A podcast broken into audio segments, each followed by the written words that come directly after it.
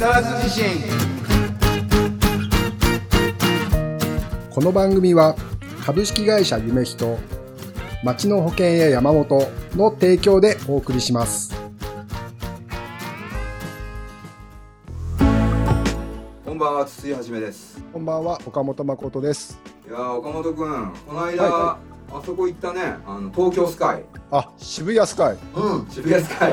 行きました行きました。どうだったあそこは？本当に東京のど真ん中からうん。もう360度うん。見渡せる、まあ、貴重な場所でしたね。え。ー、気持ちよかった気持ちよかったよね。風強かったですね。とりあえずね。はい。じゃあ今日もスペシャルゲストすごく楽しみなんですけども呼んでくださいぜひ。はい、えー今週も、えー先週に引き続きお笑い芸人の生徒会長金子さんですおはようございます。生徒会長金子です。よろしくお願いいたします。イエ連続やった。おしゃべりできる場があって嬉しいです。いやーよかったよかっいやーもうあんまりにも嬉しかったんでた、うん。今週はちょっと面白いもの用意してあります。お。おじいちゃんの形見なんですけど、うおじいちゃんの形見。もしご覧になってる方とかでうん。詳しい方がいたら、んうん。ぜひとも教えてほしいんですけど、うん。全く誰のかわからないサインボールが2つ。遺品で出てきまして、それね左がね張本だよ。本当ですか？うん。これ張本 うん。そのカープっていうだけ分かってるんですよ。カープって書いてあるんで、あ誰のか分からないんですよ、これ。うん、で右のやつはおじいちゃんが真似して書いて失敗したタイプ。これ、うちのじじいが偽造したサインボールなんですよ。そうそうそう。でこう友達とかにあげてたんじゃないこっちがだから本物っぽいですよねそ。っちは本物そっちは本物で、こっちが偽物と。こっち偽物 まあそんなことないと思いますけどねいや、これ分からないんですよ。やっぱサインって、俺昔から思うんですけど、よくお店に貼ってあるじゃないですか。うんサインって名前分からなく書いてるから、誰のサインかって下に書いておいてくれないと分かんないですよわかんね。ないわかんないうんまあ丁寧にやってるところもあるよねそういうのそう下にわざわざ、えー誰々さんって名前書いてくれてるところもありますけど、うん本当分かんなくて、うんもう死んじゃったもんだから答えが出ないんですよ、これ。じいちゃんに聞けないもんですし。ずーっと家に置い置いたの。それさ Google で画像検索してみればあ、いいっすね。うんやってみあよあわかるかもしれないですねう。そうっすね。うんこっちはカープだからすぐ出てくると思うんですけど、うんすみません、こっちカープじゃなかった。よくわかんない。白球魂って書いてある。絶対それおじいちゃんだってこれじじいですよね。そうだよだって白球魂なんて初めて聞いたもんなじじいのオリジナルサインボールオリジナルオリジただの大会員でしたよ。面白いじいさんだったんですよ。ナルいやー素晴らしいお宝ですねはい。あとまだあんのなんかいや、これちょっとじいちゃん絡みで、うんすごい、あの、出てきたんですよ。うんうくりしたのが、うん。見たことあります？こういうの。あるあるあるあるあるあるこれ、ちゃんと桜のうん。うん紋章が入ってる、うん消灯だね消灯これ、こういううん。小型なんですよ。小型だね。うん。なんかその、おじいちゃんが多分、海軍だったので、うん。えもう海軍の時に、うん。多分こう、儀礼用に持ってたものだと思うんですけど、うんうん。まあ、これよりも俺ちょっと感動した遺品がありまして、うんうん。これがあるものにくるまれてたんですよ。おくるまれて出てきたんですけど、何にくるまれたかと俺ちょっと見たとき、うん。鳥肌立っちゃったんですけど、うん。これ、すごいっすよ。おじいちゃんが、うん。おそらく戦地に出兵するときにうん。書いてもらったである寄せ書きなんですよ。おおすごい70何年前に多分これ、こっちが酒井茂雄って名前がこっちに書いてあって、うん。頑張れみたいなことで、これ、友達の名前が多分みんな書いてあるとす思うんですよ。ごいじゃん。そうこれが、これうん。にその今言った小刀がくるまれてうん。出てきたんですよ。これすげえなそれあれだよお前。車に走った方がいいよそれ。これすごいなんかどっかにちゃんと飾ってもいいのかなと思うぐらいちょっとん。すごいものなんですよ。ぜひすごいねお見せしたくてですね。うんうんうん。うちのじいちゃんのこのい遺品シリーズでした。綺麗に残ってるねちゃんとねそうなんですよ。だってこれすごく綺麗じゃないですか。言ってももう戦争の時なんで、もう70何年も前の布なんですけど、綺麗に残ってたんですよ。びっくりしちゃいました。すごいよそれはでおじいちゃんは何最近亡くなられてしまったの？じあのじいちゃんが亡くなったのはもう5年ぐらい前なんですけど、95歳でうんうんうん。あ、大往生、95か。すごいな。はいはい大正生まれだったんですけど、うんうんうんまあもうむちゃくちゃ自由に生きたじいちゃんで死んだ時誰も泣きませんでした そのいい意味でもう95って年齢もありますしうん。もう生きたいように生きた人だったねって言ってももう生き切ったんだからこの人何の後悔もねえだろってなるほど。じゃあ血だね。金子その血が流れてるあ自分も本当じいちゃんの血流れてると思います本当にその、じいちゃんは金子がお笑いやってることなんかなんか言ってたの？いやもうあの飯だけ食えてんのかしか言いませんでした。あ とはその自分一回交通事故で入院してるんですね。あの、うん。バイクで両足を複雑骨折したことがありまして、うん。でその時におじいちゃんがこうお見舞いに来て言われたのがもうお前あれで死んでるんだからおおうんこれからはもうおまけの人生なんだから好きなように生きろっていうのをいやじ愛だいちゃんがね。口癖だったんですよ。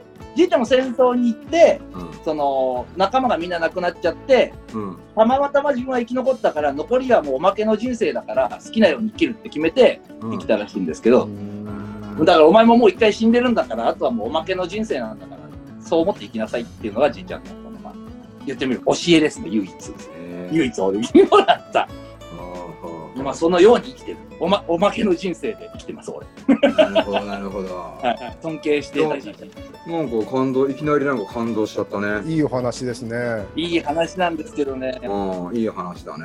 うん。もうこれねちょっとまあちょっとファンタジーだと思ってあんまり言うとよくないんでファンタジーだと思って聞いてほしいんですけどそのじいちゃんがそういう性格でですね、うん。その亡くなった後にですねまあいろいろ遺品を整理してたんですけどうん。すごいタンスの奥の方からうん。見たこともないゴルフバッグが出てきたんですよ。うん。そのししかも何十本も入るやつじゃなくてこう 1, 1本2本入れて肩から下げるみたいな、はい。1、はい2本しか入らないゴルフバッグが出てきて、うん。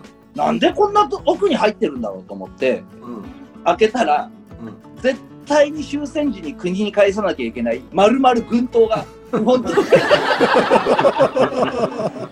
えなんだこれっつってみんなでお酒うん。ゴルフバッグに日本刀入っとるぞっつってさっきのあの桜の門のついてる小刀のうん。だから本当の長い版。刀バージョーンこっそり隠し持ってやがったんですよじいちゃん誰にも言わないで死ぬまでなるほど、なるほど。へおもろいじじいだなと思いましたけど返さなかった羽？ね。返さなかった いるよね、でも返さなかった羽ね。返さなかったうん。俺もなんか銃とか見せてもらった時あるよ。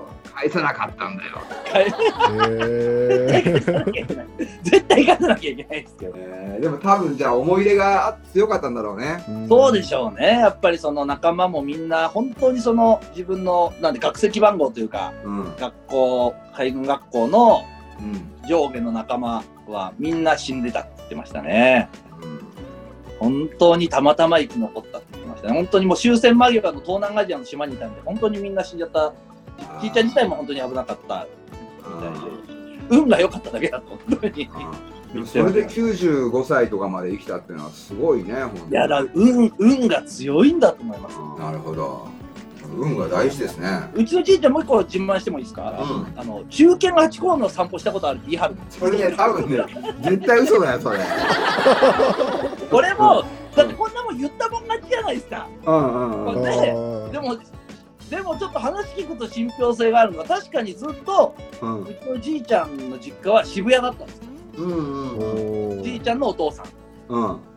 の要するにご実家は渋谷でうん。嘘か誠かうん。八甲物語のうん。初版本というか昔の八甲の本だとうん。酒井さんがあの伺っうちのじいちゃん酒井って言うんですけど母方の。うん。酒井さんが遊びになんかいらっしゃってますよっていう一文もあるらしいマジ？じいちゃんはもう言うんですよ。自分がまだ子供の時にお父さんに連れてってもらってうん。八甲のご主人がのお家の庭師さん。庭師さんと一緒にうん散歩したことがあるんだってすごく言い張る、でもこんなもん分かんない言ったもん勝ちですからおまけの人生の人が言ってることだから。ー いきなり信憑性増したね、なんかね。そうなんですうん。よだからでも八甲にはすごい詳しかったです。あの八甲の銅像ってちゃんと見たこと多ぶんないと思うんですよ皆さん。あの片耳だけ実はよく見るとね折れてるんですよ。あ、そうなんだ。はい。おうで、ハチ公って片耳が折れてたらしいんですけど、おうおうこあれ、秋田県じゃないですか、確か。おううん。で、その、秋田県協会、あの銅像を建てるときに、秋田県協会みたいな人は、で秋田県っていうのは耳がそんな両方ちゃんとしてるから、うん。ちゃんとした形の銅像を建てろって言って、うんうんうんで、もう一派閥が、いや、ハチ公、実物ハチ公折れてるから折れてる方で作る、作れっていううん。論争があったとかってことも知ってたんで、へちょっと信憑性がある。その揉め事があったんで自分も知らなかったんですけど、それで結局ハチ公派が勝って、ちゃんとその実物のハチ公通り片耳がちょっと折れた形で銅像が建てられてるみたいな話も知ってたんで、へじゃあそれじいちゃんあれだよガチだよ。ガチですよね。あガチガチガチ。うん。俺いきなり票変えるよ。票を今まで疑ってたってこと？疑った。その、おまけの記事を。うん。だってね、ハチ公に会った時あるっていうネタね、今日それ3回目だからね。今日今日人生で3人目だからさ。あ、本当ですか？いへや、いるんですよ。あと、ハチ公いいるんですよ。うん。いや、そうあと、鳩山一郎さんのご実家に泊まったことがあるってよくわかんない。嘘か本当かわかんない。言って言ってました。これももう、真実は確かめることができる。ミステリーだね。ミステリー、じじい面白かったんですよ。じじい話してるとこれだけで1時間経っちゃうんでうん、大丈夫まあそうだねじいちゃんと。だから今日さ、あれだよ、だからほら、先週さ、はい。さ後半でさ、ちょっと出たさ、やっぱりお笑いっていうものをね、はい監督にね、あの教えてもらおうかなっていうね、多分聞いてる人たちもね、あの多分こう興味津々だと思う。んお様にね、お笑いを教えられるような人間ではございませんが、が、みたいなものが、うん、本当にそうでございますよ。やっぱりこの、今じゃだってそうですよね、お笑いを学校に習いに行く時代ですからね。そうだよね。ああ、そうですよね。自分の時信じられないですもん、その学校とかうん。に収まりきれない、はぐれ本がやるのがお笑い芸人だったのに。何真面目に学校で何習うのよっていう話いですよ。やもう今はでも王道だからねそうなんですよ。学校行ってみんないろいろ習って、それで出てくる。だってお笑い芸人もモテるじゃんあうん。これさん、俺言っていいですか？いいよものすごく腹が立ってることがあるんですよ。うお笑い芸人がモテるんじゃないんですよ。んうん世の中でうん一番女遊びしてるやつは、うんあのイケメン若手俳優とビジュアル系のバンドやってるやつです。あで芸人はなんでじゃあそんなに芸人遊んでる芸人遊んでるって言われるかって僕は今日全ての謎を皆さんに教えます。おお。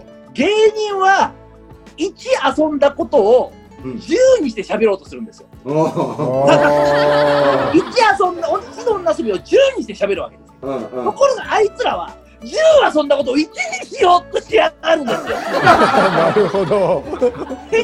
が逆転現象が起きてるだけで、うんリアルにえげつないことやってるのはあいつらです。光ってる。全然我々まともです、あれに比べたら。え思っております。えまあ、職業ですからね、もちろん個人差はあります。だここにあのテロップ出しておいてください。あくまで個人の意見でってださい 個人差はあると思いますけど、絶対にあの職業の修正としてそういうことがあります。芸人は1あった話を10にして喋るようにしますから、うんあいつらはなるべく隠そうとしやがるから。あ本当そうなるほどこれはもう言いたい。やっぱじゃあお笑い明日のためにその1は1の話を10にしようってところでいいのかなじゃえーと、これはですね、僕はあのーやっぱり先輩に昔、うん明日のためのその一応教わったことがあるんですあ。よ。うんうんうん。これだけもう覚えてくれば大丈夫です、お笑い芸人と思うと。もう、金子と、すごいもう自分の大先輩にもう引退しちゃいましたけど、うんお笑いで一番大事なことなんだと思うっていう質問をされたことがありまして、夜夜中の渋谷で。うんうんで、まあ僕はその時に、まあ、それこそ技術論を述べたんですよ。うんうんおこういった先輩に、まあこれ多分どの、どの職種でも、あの、共通なことだと思うんですけど、何言ってんだ金子って。もう、いの一番に生き様だって言わないとダメだって言わ言われたのが、もう、その、自分の、その師匠というか、兄さんの最初にお笑いで教わったことですね。だからもう、お笑いで面白くなりたかったら、技術より前に毎日面白く生きなさいと。生き方です。生き方がネタに出るし、フリートークでも全部お前が面白く生きてれば、うん。絶対面白くなるからっていうあ生き方ですって言われたんだと。ーなるほど。いきなりすごいね。これ意外といい話できるんです。できるね。学ラン着てるだけのことはあるんですよ、制作会社生き様か。その先輩からもうありとあらゆるダメな生き様を学びました生き様だって言ってる先輩は、あの、6年間1日も働いてなくて、当時付き合ってる女に1000万借金がありましたからね。とんでもないね。生き方だなこれがお笑いの生き方だな。え、じゃあさ、例えば俺とさ、岡本くんがさ、お笑いやろうと思ったら、まず最初は何をしろってことなの？それは。つまりもう筒井さんはもうすぐにでもなれます。ああ、どうも。生き方が、やっぱり芸人チックです。もう絶対もう生き方がもうそっち側だと。こっち側の人間。じゃあ、第二に何すればいいのかな？俺は、例えば。筒井さんが第二にやるべきことは、うんとにかく自分一人でうん。ゼロからネタを書くっていうことだ。ここれがすごい大人でできる。一人でよくゼロ一って言うんですけど、うん。誰かが書いたつまんない100点満点中10点のネタをうん。90点にするのって、まあそれはそれで大変ですけど、うん。そんなにすごいことじゃないんですよ。うん。やっぱり芸人として一番大変なのって0点か、0からその10点作るやつの方が俺たちは偉いってうん。思ってて、うん。どんなにつまんなくてもいいから、0から作品、まあ10点でも20点でもいいから作品をうん。作るっていうところから芸人スタートっていううんところですかね。あとはそれを20点の先の30点、40点、50点に上げていくのは、まあ自分がいっぱい書いたり勉強すればいいわいい。そのさ、技術的な話なんだけどさ、はい、はい、お笑いってほら、なんかこう、漠然と見ちゃってさ、流されてるからさ、はい、はい、その構成要素みたいなのがわからないんだけど、はい、はい。最初にもうまずさ、ここで笑わせようみたいなところをやっぱり作って、そこに、そこを作っていくわけ？これあの、意外とやり方いっぱいありまして、コンビでもうん。完全に一人だけが全部脚本家みたいに書く人もいれば、うん。ざっくりテーマだけ決めて、うん。相方と飯でもう食ったり、ちょっとお茶でも飲みながら、喋りながら作る人もいます。これはもうそのコンビコンビのうん。そのやり方によって全然全く違うって言って、だから、でもさ、そのあれってさ、ある意味さ、言葉のさ、マジックというかさ、はい。逆算するとさ、例えばバーって受けるポイントがあって、はい。でも逆算するとそのなんかこう例えば1分前30秒ぐらい前からそこに持っていくような話を始めてるわけじゃない。はい。でそこに持ってってこうバフっていくそうそうですね。っていった感じだよね。はい、もうどこでピークを持ってくるかっていうことなんでうんうん。自分の場合はここが一番笑わせたいっていうのを決めたらうん。その後にオチを決めちゃいます。うん。で一番笑わせたいのとオチを決めてその配置そのオチにどれぐらい近いかとかうん。配置を決めて逆算で作ってきます、それに向けて。あだからストーリーの初めから書き出さないだから昔昔あるところにおじいさんからはか考えないでーうんうんうん。その桃太郎だったらオチで、まあ、鬼を鬼っていうのがいてうん。鬼を倒そうってオチとうん。一番盛り上がるのはじゃあキジと猿と犬仲間にして鬼ヶ島に行って倒すところが盛り上がるとこ。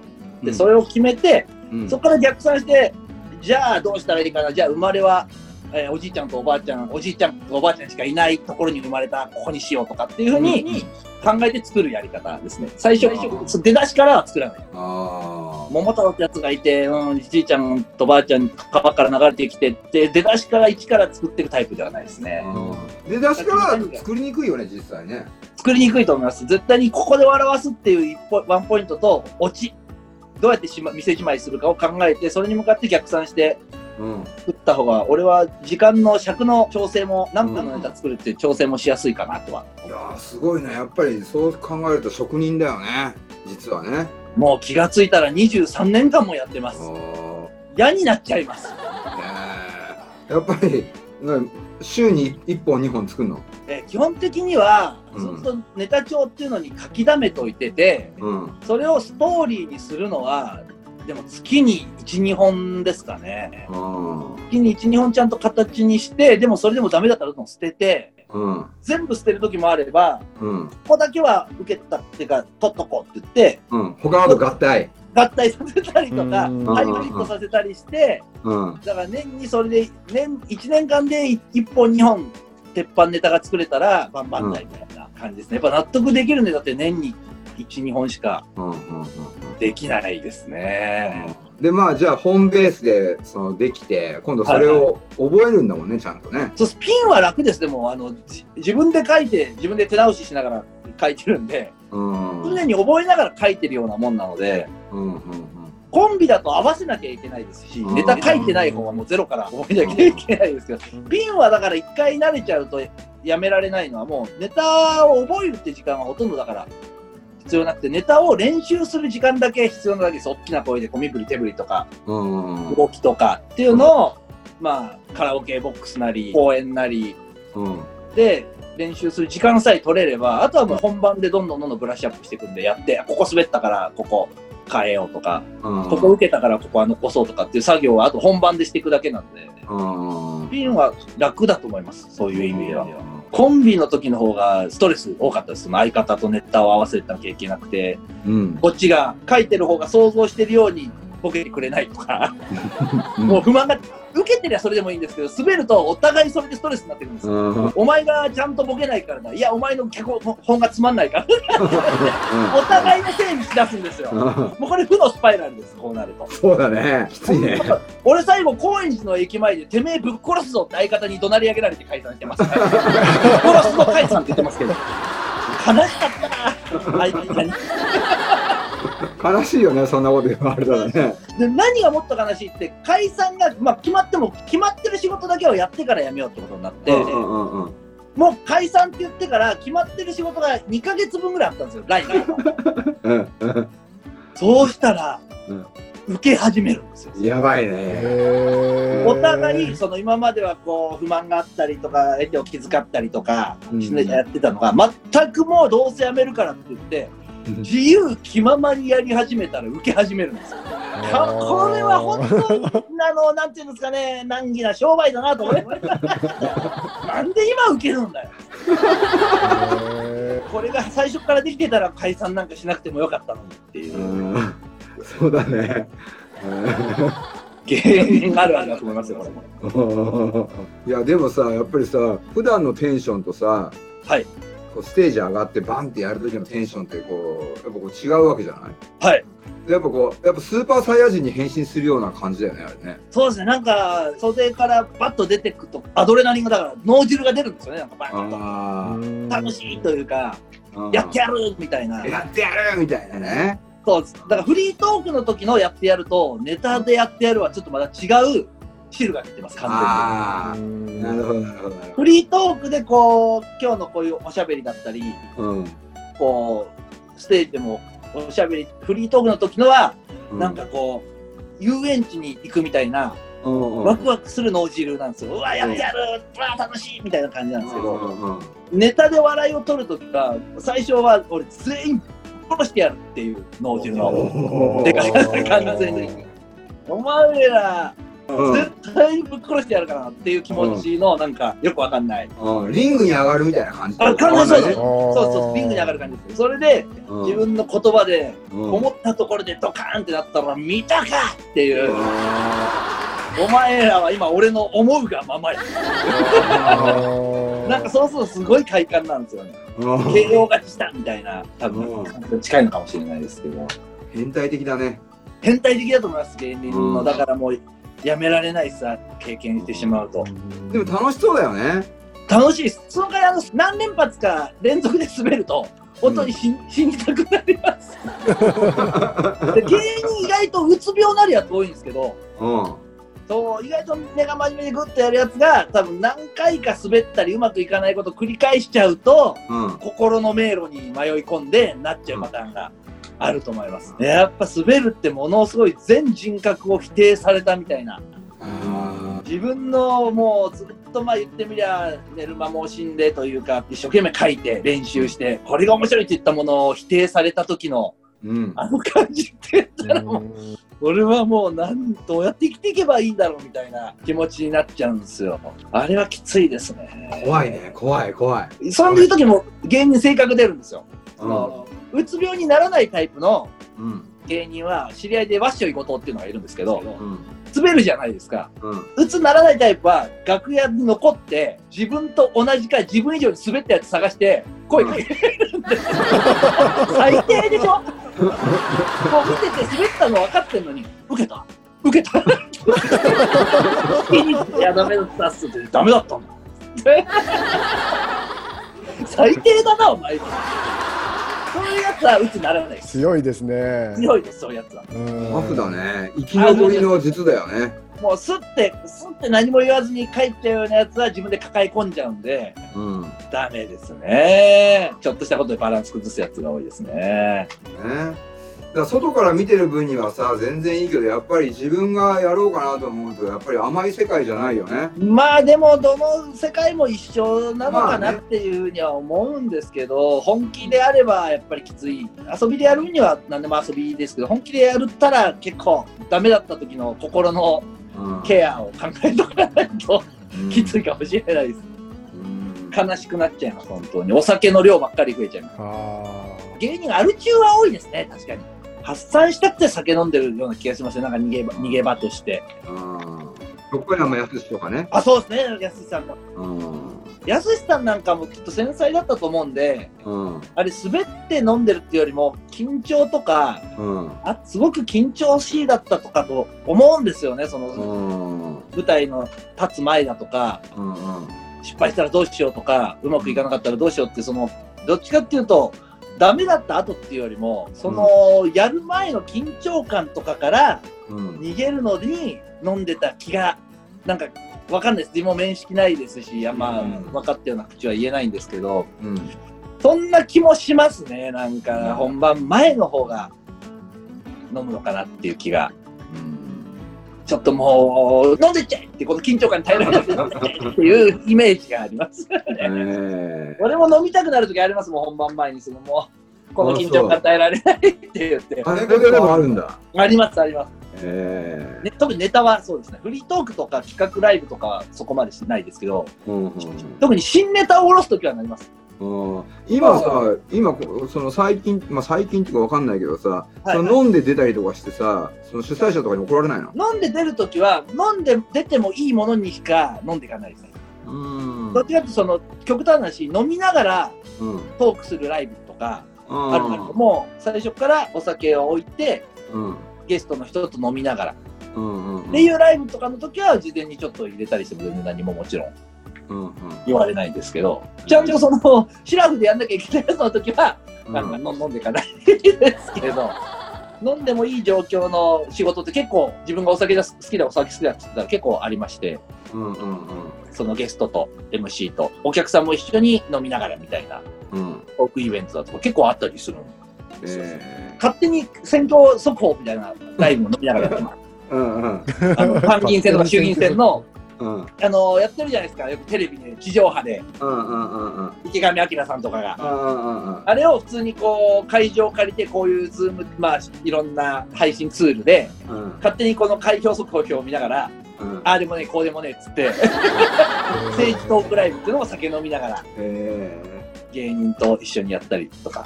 えええ面白そうだね。もし絶対テレビでやらないような幸福実現党の人のうんあのブログとかを発表したりするのめっちゃ面白いですよ。ええ絶対にこれアウトだろっていう内容書いてありますから。がんが治りましたとお礼を言われましたみたいなこと書いてある。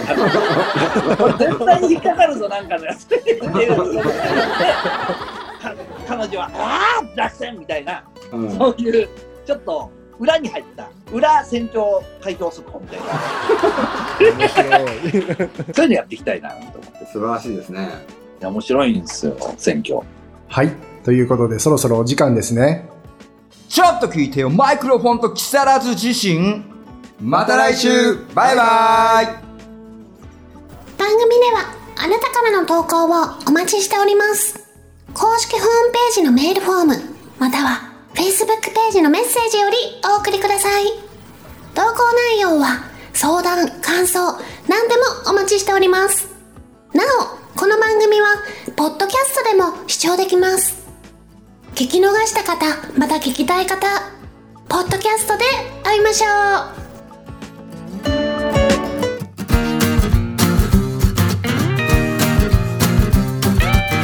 それいけ木更津地震。